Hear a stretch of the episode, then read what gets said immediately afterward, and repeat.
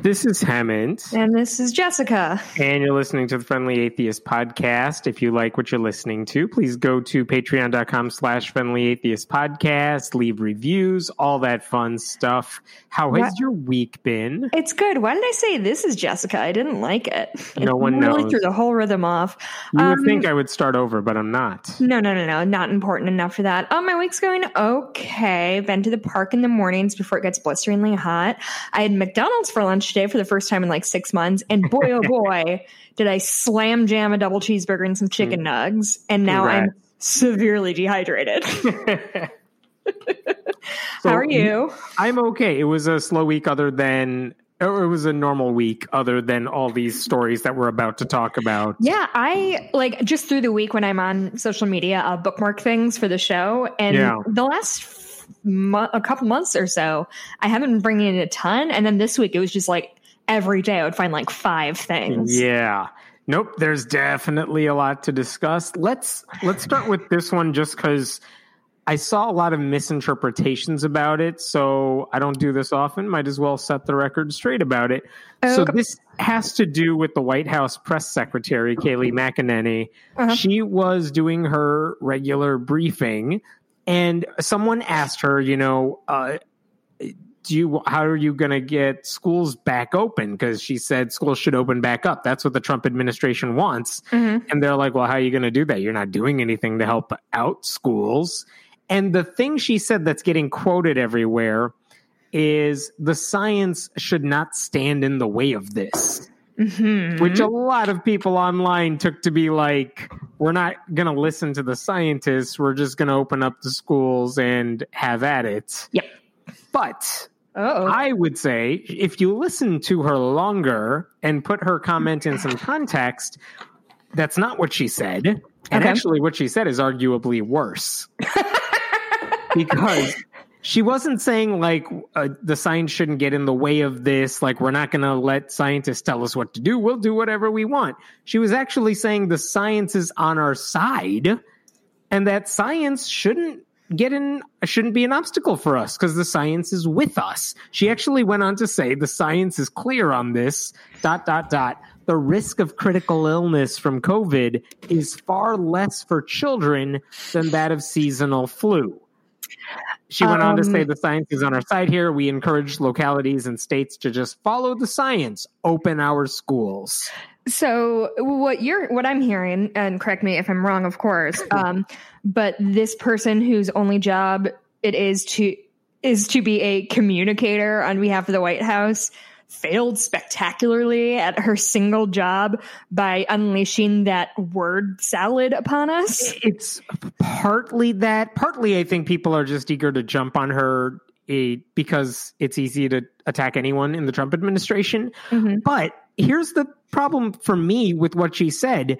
She cited one thing that says kids are less likely to die from COVID. That's like one study as if, all right, well, that'll dictate everything. With that study. Also, yeah, Which, please. Uh, I I was listening to Sawbones this week, and apparently that study is that everybody's quoting is from like a like a French school with like 30 kids and the school shut down so they don't really know like even oh, I don't know if that's is, true or not is specious. Okay. Well, regardless, even if they opened up the school, what I didn't hear her say anywhere in there cuz she actually said something that I agreed with which is if you don't open up schools, it's going to damage kids in other ways. For example, uh, kids might be mentally depressed. Uh, kids uh, aren't re- uh, reports of abuse don't happen when kids don't go mm-hmm. to school. I mean, there are a lot of things kids are missing out on if they don't go to school. That's accurate. Yeah. The problem is if you send kids to school and you're basing that off of, well, the kids are going to be safe. Who do you think teaches them? Who do who runs these schools? It's adults. A lot of them are older adults. Mm-hmm. and even if the kids aren't dying from covid they may be symptomatic. They may test positive for it. Mm-hmm. and they'll pass that along to teachers who are very much susceptible to it. Yeah and they'll pass that along. Like we're not worried about the kids only. Yeah. Everyone else in this equation because how are you going to open up schools? And i raised a bunch of questions about this myself but some of the questions that she did not answer oh. is like if teachers test positive for COVID, what happens? Do they have to take two weeks off? And if they have to take two weeks off, does their insurance cover it? Will they be paid for the time off? What about substitute teachers? You got to have those, and they're floating between a bunch of different buildings. Mhm. Um, if a teacher tests positive, what happens to all 150 kids that teacher teaches? Mhm. Like, do they all have to stay home for two weeks? Do we take any precautions? Like, who's testing all of these people? We can, I get it for the NBA or something because there's a limited number of them, but there's no indication that the Trump administration is going to pay for every public school student and teacher to be tested, no. and bus drivers have to be. Te- I mean, there's so many Custodial adults. staff, administration staff. Yeah. All of them are in this mix. None of them are going to be tested properly. And again, the adults are the ones we're worried about here. Right. So, Can yeah. I add on top of that? What about teachers and school workers who are immuno immunocompromised? Like, right. do they are we just going to say tough shit to them? And yeah, I, I don't know. Like, know. So this idea that just open up schools, science is on our side. No, even if the study you're citing is legit and kids are doing significantly fine in the midst of the COVID pan like COVID crisis, Right. it doesn't matter because the kids are not teaching themselves in these schools.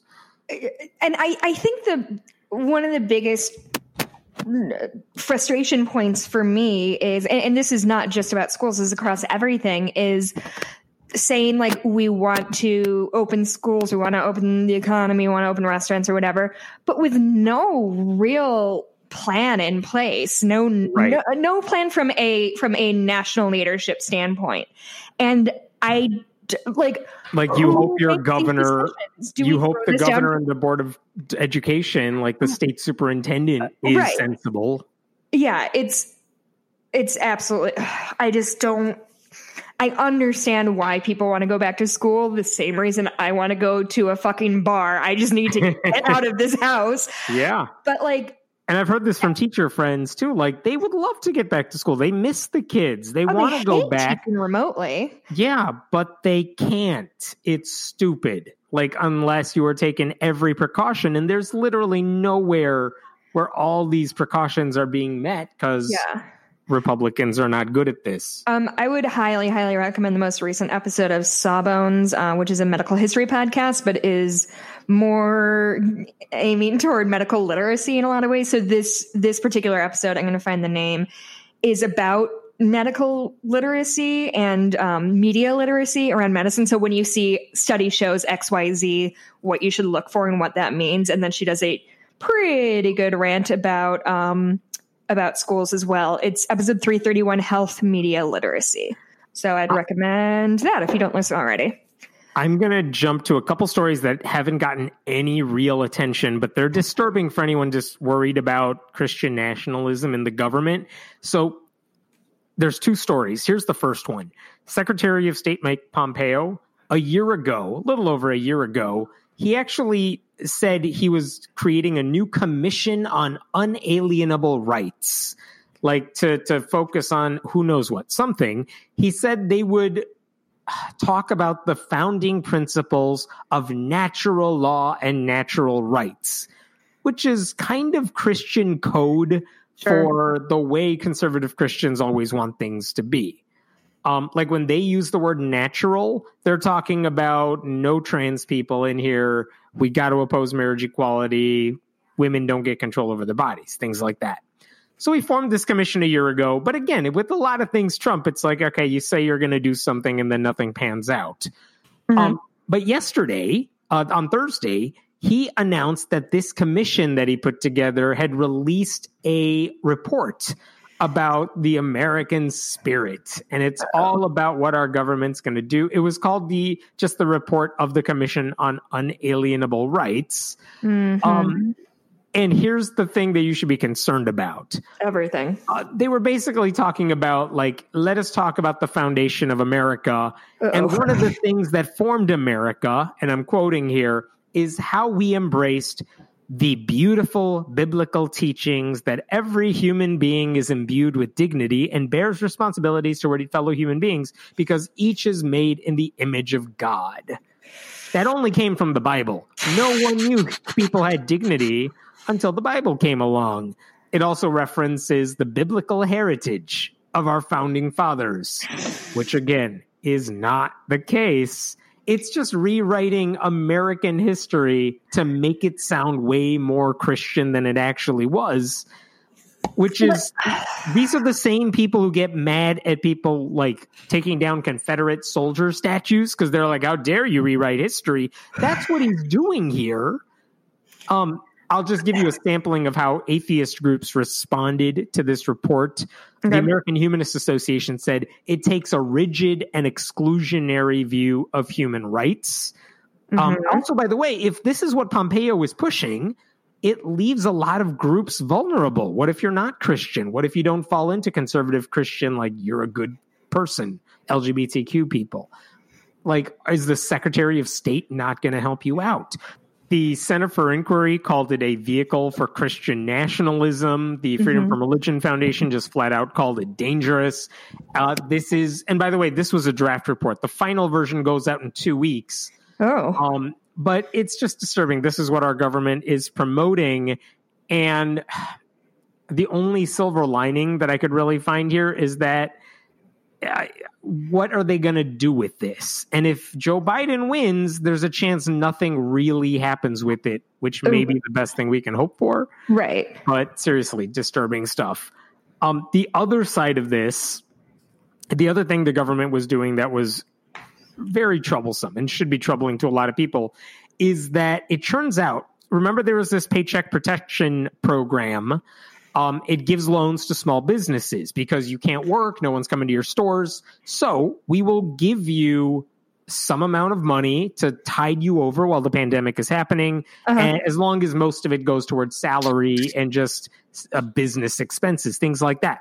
And we found out we've talked about this in the past couple weeks. A lot of that money went to religious organizations, like ten billion dollars upwards of to religious organizations that there's no accountability. We don't know mm-hmm. where the money's going, all that sort of thing.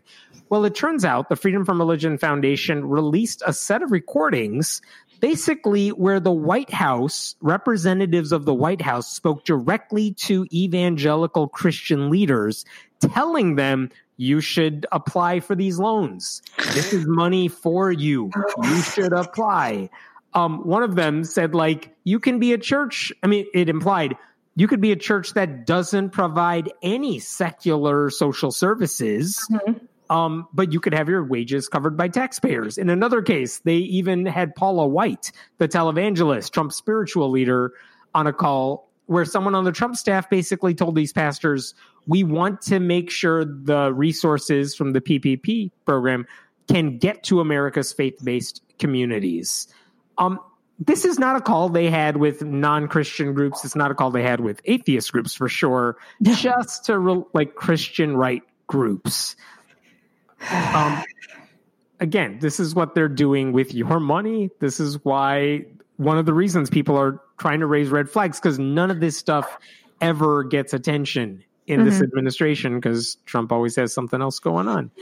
Um all right can let me talk about something that's more personal. Oh, uh, not personal. It's intra atheist drama, which I hate in general. Yes, but I feel like this should be discussed. Okay, so there is an organization called uh, Atheist Alliance International. It's been around for a long time. Like it, was, I forgot the origin story. I won't even try to tell you it. Who cares? Um, but it's one of these groups that's been around for a while. They're the ones that hired David Silverman like last year for like a couple of months. Oh, I didn't realize and that. Then, and then got rid of him a couple months later, and now they have a new guy in charge. Anyway, normally the stuff that they do that I like is that they will highlight examples of atheists who are kind of under attack in other parts of the world. Mm-hmm. So here's an atheist who said, you know, God doesn't exist. And now people are coming after them and they need help. They need security and they're raising money for those groups. And all of that, um, assuming they're transparent and we always know where the money is going and stuff, that's all well and good. But the director of that organization, uh, a guy named Michael Sherlock, basically is on Twitter and he's using language that I wouldn't care if it was just random dude on Twitter, but I care when you're the president of an atheist organization that, by the way, has like status at the United Nations, special consult uh, consultative status with the Whoa, UN. we don't Like- have that. I know. They have 200,000 fans on Facebook. They portrayed themselves as like one of the handful of global atheist organizations. Mhm. So if you're going to represent that group and then you basically say religion is a I won't say the word on the podcast, but R word. The R slur, yeah. the R slur. Religion is an ard relic that needs archiving in humanity's library of bad ideas. Fancy way of saying religion is bad. Okay, fine, you could say that, but when you call it the R slur, like It's why? ableist, it's juvenile, it's offensive, it's Yeah. not helpful in any way. It sucks. And then to make it worse, when uh, one critic on Twitter said maybe don't use that word, Mhm. uh, he responded by calling her the C word. wow, just really doubled doubling down hard, huh? And then said it twice because she said, You shouldn't call me that either. To which he said, You are a C word. That's not my fault. Again, if it's a Sorry. random dude on Twitter, Yeah, block or mute. But this is the president of an organization that purports to speak for atheists.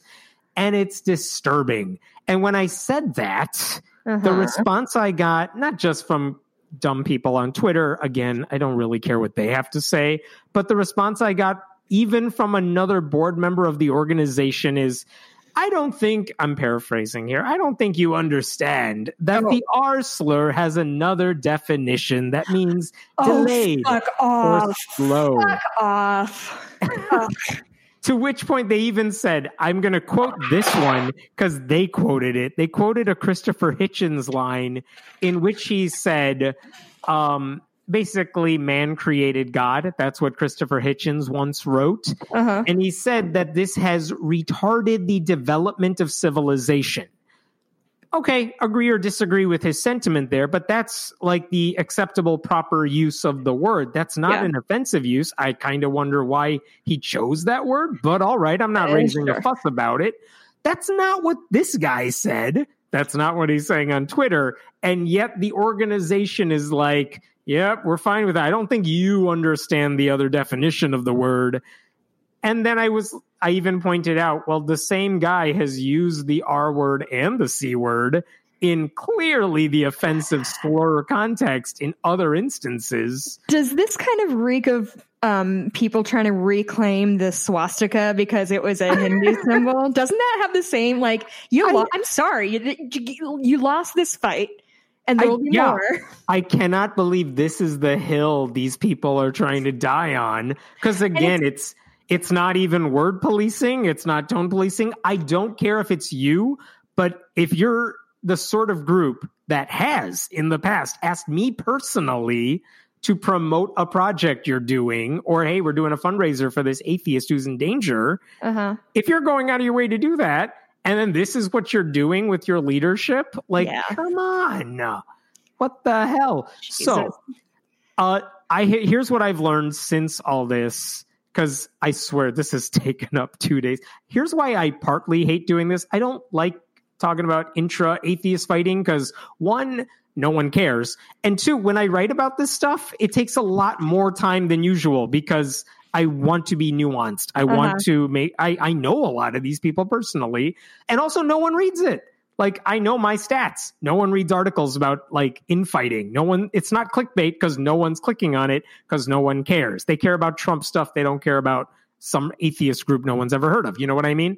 Uh-huh. But after I posted about this, I have heard three members of their advisory board. They haven't publicized an advisory board, but they've asked people, will you be on it? We're going to release that list soon. Um, well, I know who's on that list. I reached out to those people. Are you okay with all this? Three people have now resigned.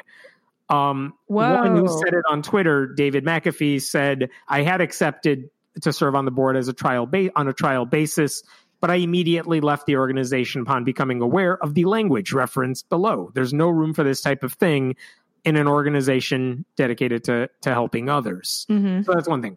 Um, Michael Sherlock himself posted about this on the organization's website. Actually, I'm sorry, he did it on his personal website. Here's how he described this whole conversation. There's a small, this is a small yet vocal handful of self righteous and self appointed conformity crusaders on a, on a jihad for eh? puritanical, on a jihad for puritanical purity among atheists who see it as their moral duty to cleanse the atheist movement of its heretics. I do not, however, share their imam like zealotry for enforcing informal blasphemy laws. Did So he let me, para- that? let me paraphrase this for you. It sounds like he wrote that with like refrigerator poetry magnets, but they're all like atheist buzzwords. I know. Let me paraphrase. I said maybe using the R word to describe something is offensive. And they responded, How dare you punish me with atheist blasphemy laws? And then he said a bunch of things that sound Islamic to sound scary. Oh boy. And then he went on to Oh, accuse, brother. like, it's just, oh, it's insane. Do okay, so they need a new president? Because I need a new job. this I, I don't know that this is a job someone wants at this point it's like the defense against the dark arts people okay so a day a day after all this went down here's what i Uh-huh. finally heard from uh, from atheist alliance international they said oh by the way one guy who runs the atheist foundation of australia which is the largest organized atheist group in australia said we had been asked to join them atheist alliance international uh, Uh-huh. but we decided against it, partly because of the way Michael Sherlock is acting. Um, last night, Amer- uh, I'm sorry, this is maybe Thursday night. Atheist Alliance International posted an article saying we had a meeting, we've suspended Michael Sherlock for one month without pay, and that he's been reminded that damaging the group's reputation could lead to being fired without advance notice. Hmm. I would point out they published this statement on Twitter with a link to their website with the actual full statement. They did not post it on Facebook, which is how they reach everybody. Uh-huh. So that's interesting. Um, and the most they said is the committee found that Michael fell short of these ideals in ex- in this exchange. Their ideals of treating people with respect Sure, sure, which sure. is a weird way when they're referring to a guy who's just calling his critics the c word over and over. Holy shit. Oh my Oh, god. by the way, you know what they said? They were ups- they said they were specifically referring to him calling his critic the c word. What about the r word? The committee found that Michael used the word without intending any disrespect or oh, offense to Oh, fuck anyone. Oh my Um, god! Like all you, you know, we've sometimes say this. I maybe we said it about J.K. Rowling a while back. If you have billions of dollars as an author and you're rich and famous, how hard is it to sit on Twitter and not be transphobic? And Like- this is all these are all unforced errors. Like Yeah, you just like you're the president of this global atheist organization. All you have to really do is like not call people slurs, and no one would be upset. Like, Yeah. at least let them be upset at you for the right reasons. Like you're promoting atheism. I don't like that. Um, the sad thing is, like, I I want them to succeed. Like, I like their cause. If Uh-huh. their goal is like we want to make atheism more acceptable, I'm I'm totally there. Yeah. But you're this guy is making my job and your job and other activists' job. Like you're making our jobs harder by being an asshole to critics who are basically saying, "Hey, maybe you watch your language. If you the only way you can communicate that religion is bad is by using slurs against every and he uses the word liberally to Hmm. describe eh, predominantly Islam, but religion in general. If that's your only method of communication, you're not good at your job. yeah. Um. I'm not even I don't even call for his firing or anything. It's just like just do your job better. That's it. This isn't complicated. And yet, uh, even today, today's Friday, this morning, one of their other board members wrote up a long article, very passive aggressive, on the group's website on Patheos, where I also happen to blog, basically explaining the other definition of the R word. Oh, go fuck yourself. Go literally jump up your own ass. How hard is it to just say like, yeah, he shouldn't have said that. We've told him not to say that uh, in his professional capacity. Is it a cultural thing that admitting you're wrong is near impossible for people who, especially sure those in like power? I, I maybe that feels true. And I'm like, sorry, power should have had big square quotes around it. Again, it's just how do you treat your critics? You can ignore them. You can maybe learn from them, or but I don't know, lashing out by using slurs that everyone is saying, like, I have a special needs child, and I can yeah. tell you from personal experience that's offensive. Yeah. Maybe at least listen to that person. Yeah. Yep, um, yep, yep. Instead or, of. Or, and hear me uh, out, yes. disabled people themselves who say, no, I don't care to be called that. It fucking yeah. sucks. Yeah. Um, and again, I know how to read. I know what his tweet said. He wasn't using the other definition. No, he like, absolutely was not. Uh, anyway, I don't know what they're gonna do. I'm just disturbed that this group, this is the group that hired Silverman and now hired this guy. Like, how hard can it be to just find someone? I get that they like firebrands. Mm-hmm. I like that they get people who aren't afraid to criticize religion.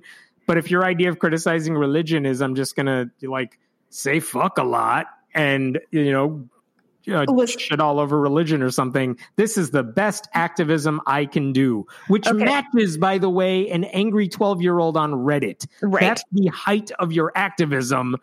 And by the way, I'm still trying to figure out, I'm not saying they're doing anything wrong here, but I'm looking on their website for like, oh, you're doing a fundraiser to help this person. Where's the money going? I haven't been able to get that information from their website. I don't know where it's going. I want more transparency. And I can't find that either. Like, it's not hard. If the only thing you're doing is this sort of thing, be um, open. Um, you do your job better. Can Jesus. I make a soft pitch? Yes. And it is this. Um, I have no, I have never been the president of a major atheist organization. True. However, things I have not done sexually assaulted anybody, good, used slurs. And I'm a firebrand because I yell a lot. My oh, biggest oh, fault look at that. is that I am a human woman. Oh. Which could be a mark against me. Mm-hmm. Um, but and I yell and I swear, but they don't seem to have a problem with that. And like if they're really attached to using the word cunt, I can use it liberally as a woman. So just give me a call. Shoot, shoot, friendly atheist podcast at gmail.com. I'm going to get I'm a lot not, of angry emails I'm not doing anything right now. um, can we, since I'm a messy bitch who lives for drama, can we talk yeah. about another Twitter feud that you're involved in? I am. Uh huh. Who am I fighting with? Um, baseball player Aubrey Huff. I okay, I swear. You know I follow baseball too. I'm a fan. I watch games. I swear I did not hear about this guy. I, I had not heard about this guy until like last week. Okay. Here's what I want. so I saw this. I was thrilled about it because can't be clear enough. Live for this drama. Um, cause it's just kind of the low stakes drama that I need to like make me more petty than I already am. um, and I too am a baseball fan. Um, last year I did a huge baseball road trip with my husband. I'm a diehard Cubs fan. Um, I am not a uh, baseball dork, though. Um, I have very close friends who are baseball dorks, including my husband is a baseball dork. Um, and so I reached out to these people because I said, well, first of all, you want to talk about what Aubrey Huff did and why he's the uh, subject of our ire? Jesus Christ. No, I don't remember what he said. I just know it was stupid. What did he do? Um, he yelled about um, something about COVID lockdowns oh, or something. and then, oh, oh yeah, yeah, and he used the F word. He used fuck a lot. Oh yeah, called him. Okay, so basically, this pitcher, this baseball pitcher, he may be retired now. I'm not sure. He's retired. He's been retired pitcher. for a minute. Okay, so basically, he was saying like screw face masks, whatever Trump rant. Like, I like whatever Trump is saying about face masks. Like, you don't have to wear them. Who cares? It's stupid. They're out to get you he's going on this rant. He is throwing F bombs all over the place. But then at one point in his long, like, fuck this, fuck that, fuck face mess, whatever, he says, like gosh damn it or something, gosh darn it. like that's the one he felt the need to tiptoe around because he's a good Christian. And that cracked me up because here's a guy swearing left and right. I don't even care that he's saying something stupid. Just the idea that someone could swear left and right. But when they get to God damn it, they're like, "Whoa, I, I, better watch myself. I don't want to offend anybody." Yeah. Um. Real quick, Hemant. You know, I hate to be uh to correct you, but he was not a pitcher. Oh, he what was, was he? Uh, he was kind of a utility guy. He played first, third, left, right, and second. See, that And tells he me was- he's not good at anything. Yeah, well, and he was a, a designated hitter because fucking American League.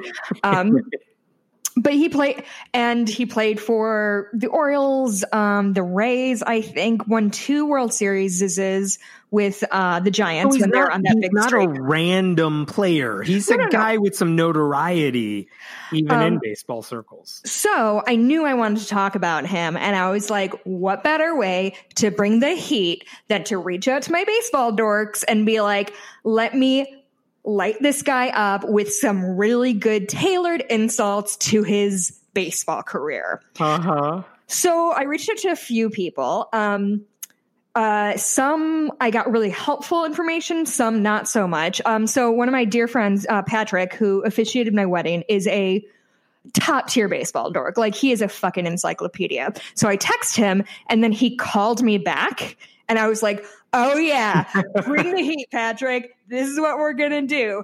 And he said to me, "I went on BaseballReference.com." Yes.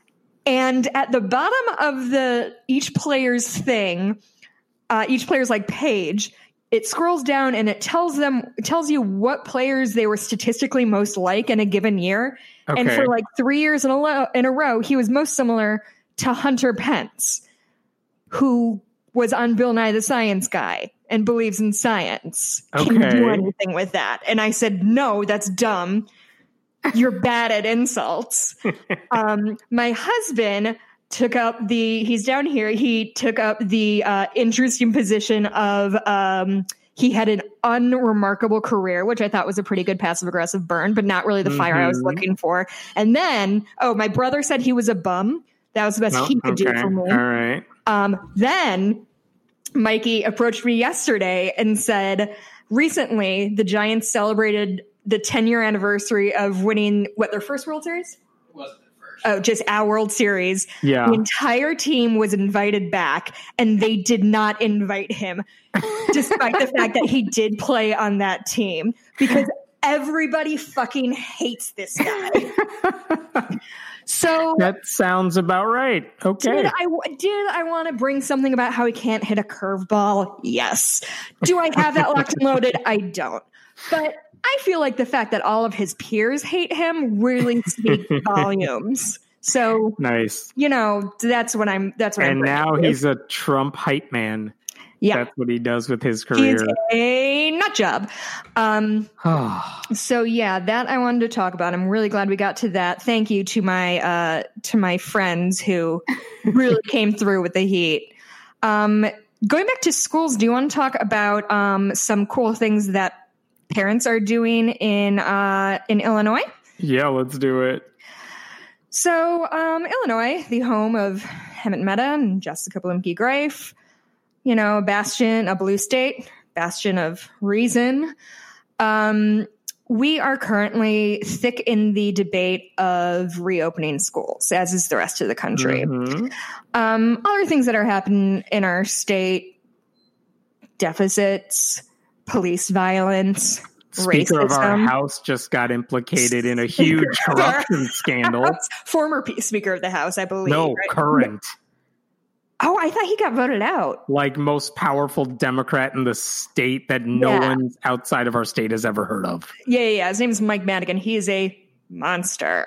Um, anyway, so you know, teachers are underpaid, classrooms are f- too full, and are parents marching about this? Are they upset? Not really. What are they marching about? Um, well, thousands of people from across the state are expected to rally in Springfield in opposition to children wearing face masks while in school. I don't know what to say or think about this.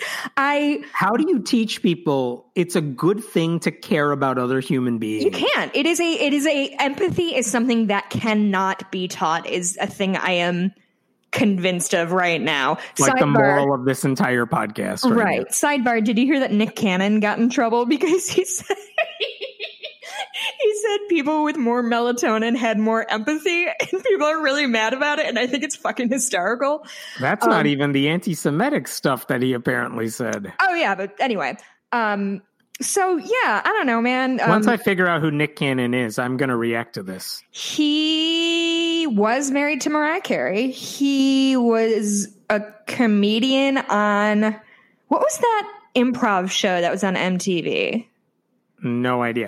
Okay. I once went to a baseball game in college, like two dollar tickets for the White Sox because no one goes to their games. Yep. And I went with people in on my in my dorm, some of whom don't pay attention to baseball at all, but they're just like, oh, a couple bucks, sure, I'll go. yeah And I remember the conversation because the White Sox was playing were pay, uh, they were playing the Yankees that day. And so we were all excited because the Yankees have famous players and the White Sox whatever. but one of the girls in my dorm was like, "Who is that player?" And I remember this conversation because I'm like, "That's Derek Jeter. Of all the players on the Yankees, you should know him." She's like, "Why? Why is is he really good?" And I believe the conversation was like, "Who is he dating? Madonna." Uh, he was dating I- Madonna. He's now engaged to Jennifer Lopez. Oh, Wow, that might, that's a thing maybe laugh that was no. That's a Rod. Fuck, I get them I mixed know up all my the time. celebrity baseball people, but I remember I'm like Derek Jeter. He's the one who's dating this celebrity, and my dorm friend was like, "Oh!" And now she was interested in the game. oh, another baseball anecdote. Um, uh, I don't know if you all remember, but a year ago when I was on that aforementioned road trip, um, there is a player on the Braves, Indians. Fuck, he's on the Indians. Was on the Indians named Yasiel Puig, um, who I heckled so much that he struck out. and it, it it was captured on camera. I can send the video to anyone who's interested in. It's genuinely the thing I'm most proud of in the entire world. but he is famous for a few things. One is being a chump. The other is that he licks his bat. Like when he's he steps out of the batter box and licks his bat in the most and that was one of my heckles. I like to heckle specifically. So my heckle was when you lick your bat like that, it makes all of us feel uncomfortable.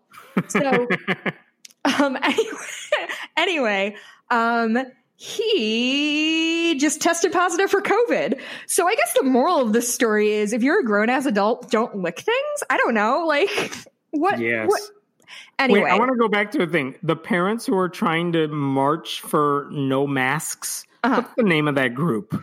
they have a name? Or the march itself had a name, I think.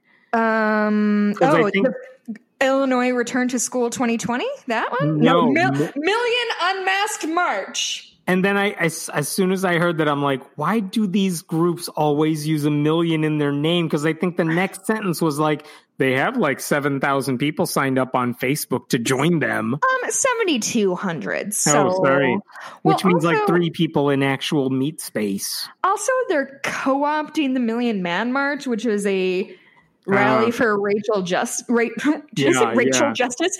My friend Rachel Justice. Um, Rachel Justice. So maybe that's not what you want to compare yourself And again, to. this is the same same thing as the McEnany thing. Like, I the kids might very well be okay, but the world doesn't revolve around just them. There are other humans involved in opening up schools. Yeah. That's what everyone I know locally in my area. That's what they're worried about because they're trying to figure out how to make how to reopen schools so that teachers and other adults are safe. yeah. Um, the students are probably going to be okay no matter what, but they got to make it safe to reopen for the teachers and administrators. Yeah. It's uh it's rough stuff, man. Um Let's talk about cannibalism. yes, yes, yes. I Okay. always want to talk about cannibalism. So this comes from what is it? Uh, National oh Medal of Freedom, Medal of Freedom recipient Rush Limbaugh. Oh yeah. the source. yeah. Uh, Rush Limbaugh made this argument on his show. Here's what he's trying to say. He's trying to say we need to adapt to the virus, Uh-huh. um, which kind of makes sense. We do need to adapt to the virus, but like safely, and we need to learn how to deal with it. And masks are one way to adapt. That's Uh-huh. not what he means. He's just saying we need to live with it and deal with it.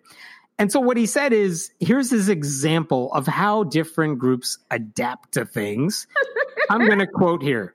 You've heard of the Donner Party? Maybe some of you haven't. The Donner Party dot dot dot uh, ate each other. I'm paraphrasing now. They friggin' ate each other. They had to resort to cannibalism to survive. And this is what he says. They didn't complain about it because there was nothing they could do. They had to adapt. This is what's missing. There seems to be no concept of adaptation. There seems to be no understanding in the millennial generation that we can adapt to this. So that's what the right is hearing on their radios. So can I can I tell you can I give you a little more background on the Donner Party that makes this particular quote especially ironic? Yes. Uh, so the Donner Party was, I'm sorry, I'm rearranging my chair because I'm excited to talk about the Donner Party. Um, the Donner Party was part of the uh, the Oregon Trail, right? The the journey in, into the Western frontier. Um, this particular group, it was led by a family called the Donners, but there was a, a handful of other families with them. There was 60 or so people, I think. Um, the reason they got so they famously got trapped at an overpass in the Rockies over winter. It's actually near um near Lake Tahoe, which is where I had my honeymoon, and I did almost make my husband go to the Donner Party site because that's what it's like to be married to me. Um, but the reason they ended up at this particular pass is that there was a con man who had never traveled the pass before, but sold these people this bill of goods saying, well, I have this really special way to get across and you can go, you know, through XYZ pass like a bunch of suckers. But if you go through this special pass, and again, can't be clear enough, I have never been to said pass. If you go through this special pass, we'll save, we'll shave a month off your time. You're going to get to uh, California, I think, wherever the fuck they were going, California, so much more quickly. And so they followed this con man who had no idea what the fuck he was talking about and just was grifting these people so he could make a couple extra money, a couple extra bucks. And then it turned out that path they took was extremely treacherous and very difficult to get over. And so it took them longer to ascend the mountains. They got caught in a snowstorm, were there for months and months. I months and months and months ended up boiling and eating their shoes, eating their dogs, and eventually eating each other. Um, and so I guess what I'm saying is in this situation, Donald Trump is that con man and I Rush Limbaugh, say, yeah. Rush Limbaugh is trying to tell us that that story had a happy ending somehow. and to be clear, I don't think they killed and ate many people. They did live to, leave two Native Americans with no supplies to die, I think. But I don't think they killed anybody. They just ate the people who had already died. That Is makes that me better? feel better. Yeah, right. Unclear. There you go. Anyway, every day is a good day when I get to talk about the Donner Party. I am gonna I'm gonna give a shout out. That seems like a good time to bring up a sponsor. Um, a Being Reasonable is a new podcast hosted by Mark Solomon in which he invites guests to ask them about just one belief they hold. Like, I believe in angels, I believe in the healing power of Reiki energy, or I believe that climate change is not real. And instead of debating those guests, Mark Solomon engages in a series of questions to gauge the reliability of their belief and find out, you know, what would it take for you to revise that belief? And the goal in that case isn't to win, it's to get people thinking more clearly uh, about how they come to their beliefs themselves. It's a process commonly known as street epistemology. So, Being Reasonable is the podcast. It's available wherever you get your podcasts. Check it out. Fans of our show, especially, may really like it. So, Being Reasonable is the name of that. I want to jump to uh, these new ads. I know you guys have probably heard of the Lincoln Project and their ads. This is not one of their ads. This is from a group called Republican Voters Against Trump. Um, but they released an ad this week in which they had testimonials from a bunch of conservative Christians who grew up in their churches and basically have spent their lives in a Christian bubble where you probably always vote Republican. And they're basically telling the camera Donald Trump is using us.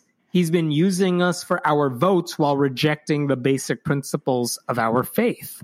Um, one guy in the video even says, he's referring to the photo op where Donald Trump holds a Bible in front of a church. This is the one where he had to tear gas people along the way to mm-hmm. get in front of the church. One guy in this video says the moment that he held up that Bible, he revealed this president is using us. Christians have to resist being used to justify things that Jesus would never justify. I love the ad. It's an amazingly mm-hmm. powerful ad. And again, remember, if 81% of white evangelicals voted for Trump in 2016 and we're at that exact number, like even today, if you can shave a couple percentage points off of that number, especially in swing states, that could make a huge difference. So, um, good. I want to see more ads like that. That's important. Speak their language, talk about the hypocrisy, and see if it gets you anywhere. I'm kind of curious. Do you actually do you like the Lincoln Project? I follow them. Um, I, uh, man, I'm torn because I still think it's pretty hard to, um, to sort of morally justify being a Republican. Um, yeah. In 2020 or ever since the party switch party, uh, since the, since the party switch platforms, but yeah, I mean, listen, the enemy of my enemy is my friend, right? Like, I can't, yeah. I'm not going to dog them. And this is what a bunch of Democrats have said too. It's like, well, look, I, these are Republicans who I normally would be against, but if they're making ads that are getting under Trump's skin, where they're saying, hey, your campaign manager made money off of you. Today they had one blasting Ivanka Trump for saying, like, oh, you lost your job in the pandemic? Find something new. And they basically ripped her for that one. And it's like you're saying, part of it is look, if you're going to use your evil powers for good, all right, fine, I'll support you. Here's right. what I'm worried about. Let's say it's successful. Let's say Joe Biden wins, knock on wood, right? What are these people going to do after that? Because it's not like they're going to suddenly support Joe Biden's agenda. And my fear is you're giving them this power, you're giving them this influence, you're giving them money in some cases, and they're just going to turn around and use it to support the Republican Party, even if Trump's not there. And that's what worries me because, like, I don't trust their principles. I don't think their principles right. are in the right place. I think they know where the tide is. And so they're mm-hmm. like, all right, we got to be against Biden if we want, or, um, sorry, against Trump if we want to make money this go around. Right. And they're really good at it. And by the way, if you haven't seen these videos, and especially if you don't live in the US, what makes these videos so compelling is that usually if you see Democrats making political ads, they talk about here's who I am, here's what my policies are. They mm-hmm. don't do low blows sure. against their opponents. They don't take cheap shots. They don't use scare music as much. they don't do like uh, and like thing where the color the colors invert. Yes, exactly. the, the photo negative images. Yeah, exactly. like because the Democratic voters in general are like, the hell are you doing? That's you can't sway us with your stupid emotional pitches. And yet, in these uh, Lincoln Project ads, they do all of that just to get under Trump's skin. And they're just like, oh, he's friends with China. Screen turns red. Scary music comes on. It's like, I hate this when you've been using the same tactics to push racism and anti-abortion ads because right. same people have been working on those other ads for years but now they're turning them against republicans and it's like they're you could tell they're not ads democrats would ever put out but damn they're effective and good effective is questionable because i don't know that they're changing anyone's mind. Sure. But they're annoying the hell out of trump which is all that matters. yeah and to, to your earlier point i i don't disagree with you that like I'm not ready to jump in bed with the Republicans just because they're anti-Trump. Um, nor do I think anyone should jump in bed with a Republican. I think that's the only way to phase them out is we need to stop fucking them. Um, there you but, go. but um, I, I feel I, I, recently read a thing where Joe Biden was compared to chemotherapy. it's not ideal and it's not going to be great, but you need to go through something less than ideal to get rid of the cancer. And that's kind of how I feel about this. Like everything, like right now, my laser focus is getting rid of Trump, and secondary to that would be flipping the Senate. Yeah. But I think everything after that we'll deal with on the other side. Yeah, I that's my hope too. It's like get him in, get Biden in office, and then push for all the progressive Yeah. stuff you want. I've Um, I've been trying to think of a war metaphor of like people teaming up to fight somebody else, but I don't really fu- like I don't really know anything about mm, like martial history. So I was just gonna say, like all these Republican voters against Trump, the Lincoln Project, by all means, enjoy their videos, uh, share them if you want. But the second that election is over, Oh, yeah. dump it, get rid of it. Don't give them anything. They don't need your money mhm. um because they're gonna turn and use it against you in the future. It's what they do.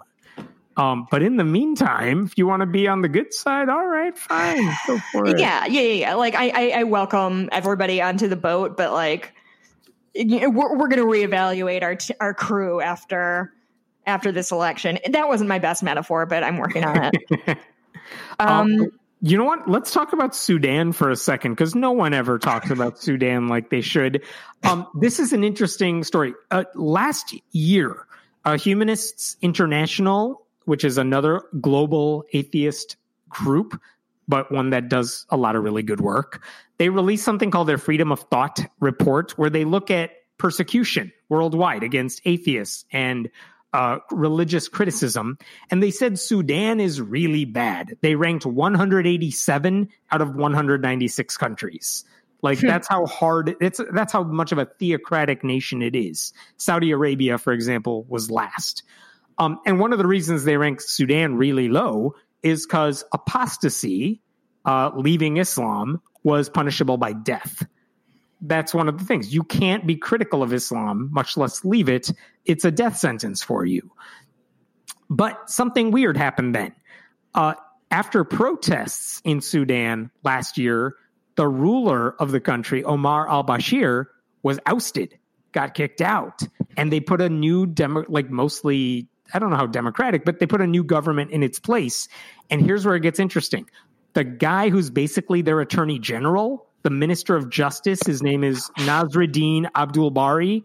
He's a 41 year old guy, young guy, who went to Georgetown and decided to go back to Sudan because one of his goals now is to make sure the nation's laws respect international human rights. And to that end, he proposed this a while back and now it's a reality. Now these changes have been enacted. Here's what they just announced. They're out they're about to outlaw oh, they outlawed female genital mutilation, mhm. which was pervasive in the country. That's banned. Yeah, now, right. if you're not Muslim, which is about 3% of the population, you can drink alcohol in private if you want to. oh, nice. They said the apostasy law is no longer in effect. They said we're not going to publicly flog anybody, which was a thing they did.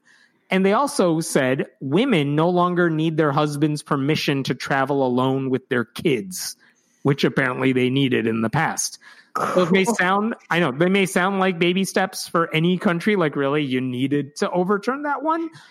But those are huge steps for a country that was so uh, theocratic. Yeah. And that's partly because people pushed for these changes. So, I mean, worth recognizing and worth saying, okay, what else are you going to do from here? That's good. Keep going.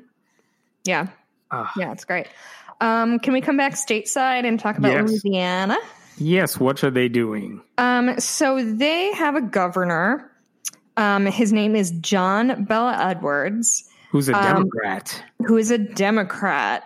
Um, so COVID was an er, uh, uh, New Orleans specifically was a, uh, a big hotspot for COVID early on.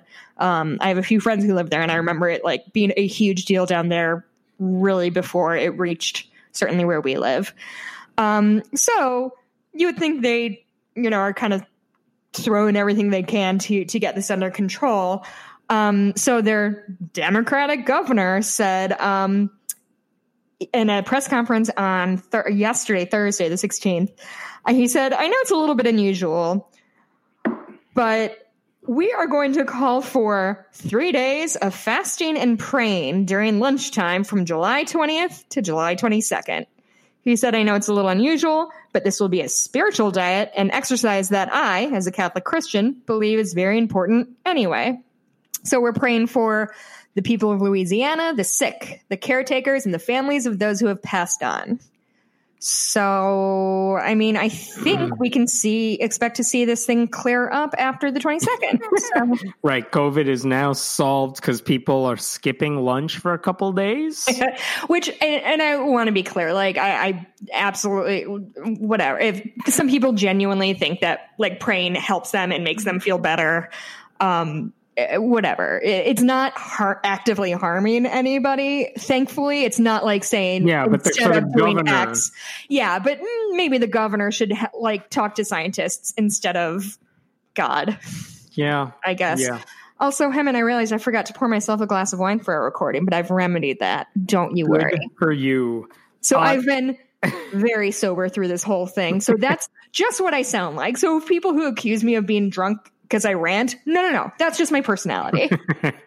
Uh, this is a story that I saw in the Christian Post. There's been a lot of, we talked about this last week, like $10 billion were given to churches Oh, yeah, uh, yeah. from the PPP loans. But uh, they publicized the government after a lot of people fought for it. The government publicized anybody who got more than $150,000 in loans. And this is how we know how many churches got a lot of money. Um, but I saw this headline at the Christian Post, which is generally a fine source of news. They kind of play it straight on their straight news articles. uh-huh. But the headline said this secular group critical of churches taking PPP loans admits to also taking under $500,000 Oh. basically saying these atheist groups who took these who said churches shouldn't get this money well they took the money and here's what it says in the article the freedom from religion foundation which has been critical of churches being among the recipients of forgivable loans blah blah blah took a loan of less than half a million dollars because they gave it in ranges Mhm. um, the admission by the atheist group comes a day after they release the partial list of borrowers. They frame this as a gotcha. They frame this as hypocrisy. Uh-huh. But the whole thing is the reason these atheist groups, and it wasn't just FFRF, there were a bunch of them. They said, look, if you're going to allow taxpayer money to go to nonprofit groups, which is what the government said they were going to do, because nonprofits, even though they're not businesses, Mhm. they have staffs, they are suffering, they're struggling during the pandemic, so they're eligible for the loans. And the atheist basically said, fine, like if you want to give it to nonprofits, fine, but you can't give it to churches because they don't play by the same rules. Churches may be nonprofits, but they don't have to tell you where they're spending their money. They don't have to fill out a 990 form each year. They're not playing by the same rules. So the atheists were pointing out that the government is basically allowing this money to go to churches to use for proselytizing, and that's a problem. Right. That's all they were saying. And Nick Fish, who's the president of American Atheists, even said to this, We have not been critical of 501c3 groups receiving money, even Right. if they are religious. And he's basically saying, like, if you want to give to, you know, the NRA or you want to give to Focus on the Family, these atheist groups were not saying you can't do that. They were saying specifically, they uh, this is back to Nick Fish. While we find groups like Alliance Defending Freedom reprehensible, they're not financial black boxes, nor do they conduct inherently religious activities like houses Right. of worship.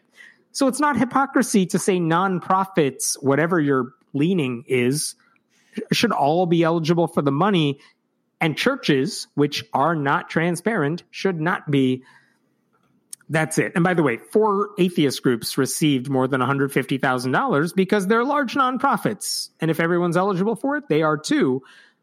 But let's not compare secular, like atheist groups Yeah. to Christian churches receiving money because you're only going to find out how one of those groups is going to use that money. Right. Ay, ay. Um, how about? Oh, you know who I want to talk about? Hmm. Laura Ingraham.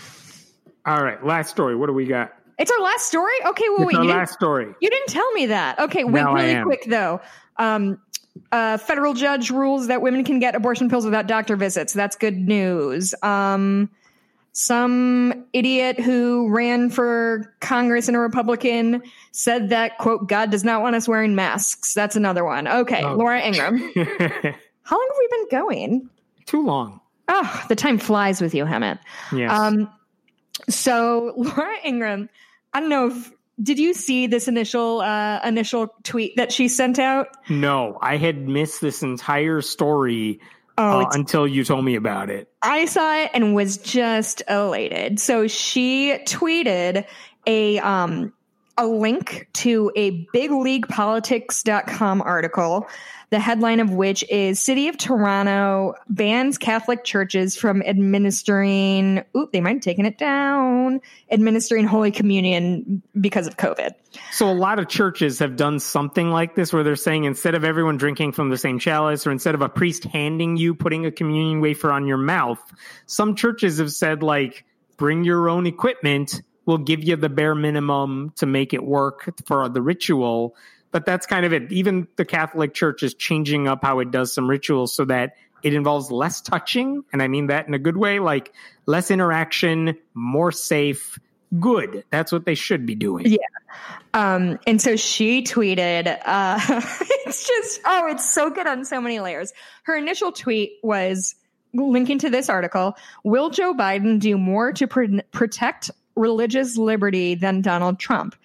Not a prayer. And then, quote, City of Toronto bans Catholic churches from administering Holy Communion. Now, Hemant, as you and I both know, because we're not toddlers, uh, Toronto uh, is a city in Canada. Now, um, despite our best efforts um, in the mm, 18th century, I think, 19th century, um, the US does not own Canada, and we do not have dominion, thereby. Joe Biden, whether he is the president or not the president, has no say in what Toronto does. So that's fun on its face. That is what I thought the story I was bringing to you today. So this But- is what everyone's saying to Laura Ingraham, like, hey, you know Toronto's like not under US jurisdiction, right? Mhm. Um, the but but then like it just came back and outdid itself because the initial article that she shared, which I think has been taken down or the link is broken, unclear. Um, it wasn't even true. Communion has not been banned in Toronto. The Archdiocese of Toronto is working on new protocols to keep in-person worship safe for Catholics who want to receive the sacrament amid the coronavirus. Um, I'm overjoyed about how deeply wrong she is. It just like the uh, I, I just it makes me feel good and smart, which is something I kind of need these days. You want to, if you want to show that she's wrong again, I'm sure it'll happen again tonight. um okay so that was our last story uh, before we wrap up i just wanted to note um grant imahara died this week Yeah. Um and i just wanted to sort of bring him up because he uh, if you don't know he was one of the co-hosts of mythbusters and what was the second one project oh white Rabbit. Oh, rabbit White Project. Rabbit. Yeah.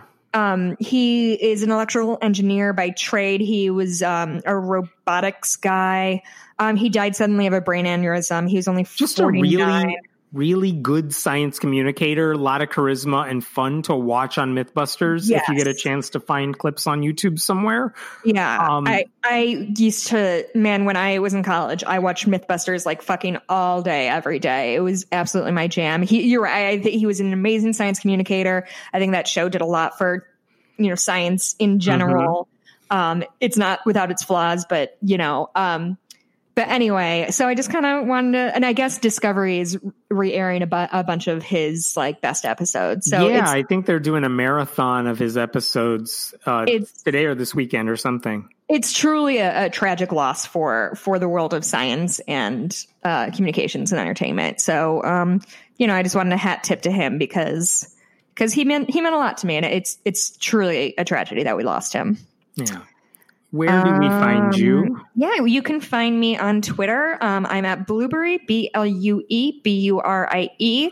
Um, also, if you want to hear more of my rantings, um, my husband and I are hosting a or, um, are hosting a podcast called uh, Cooper Duper, which is about Twin Peaks. It's been a ton of fun. We just wrapped up the first season and started the second. Um, so you can always you can find me there. Um, and finally, my Etsy shop is Bitches Get Stitched Done. Um, I really like last week. I mentioned that I'm kind of relying a lot on the profits of that shop and this podcast to make ends meet. And I really, really appreciate. I got a handful of orders from people, and that uh, means a whole lot. It really means a lot that y'all support me when you can. Oh my god, my dog's talking in her sleep. Can you hear it? I do. Okay. Um, I think those are all the things Sweet. I had. You could find me I like it. at Hemant Mehta on Twitter. You could find articles at friendlyatheist.com. Go Mhm. somewhere. Go look it up. Oh, hey, don't forget we have a shop too. We do. Go to Yeah. friendlyatheistpodcast.com. You'll find a shop with shirts, mugs, onesies, whatever it is you want. Yeah, that's a, another fun way to to support us. Oh, and um, sorry, I meant the last thing. Uh, if you do, um, support us on Patreon um, for three bucks a month, um, you get access to a whole host of bonus uh, shows that are mostly uh, currently mostly me and my husband discussing uh, movies about people being stuck together in the uh, in the vein of quarantine. So. Um, yeah, that's it. Thank you guys for. Oh, I forgot to leave a. Oh my god. Okay, I remember this time. Um, the you can always leave us a Five-star review. review. I'm going to read the most recent one because it makes me laugh a whole lot.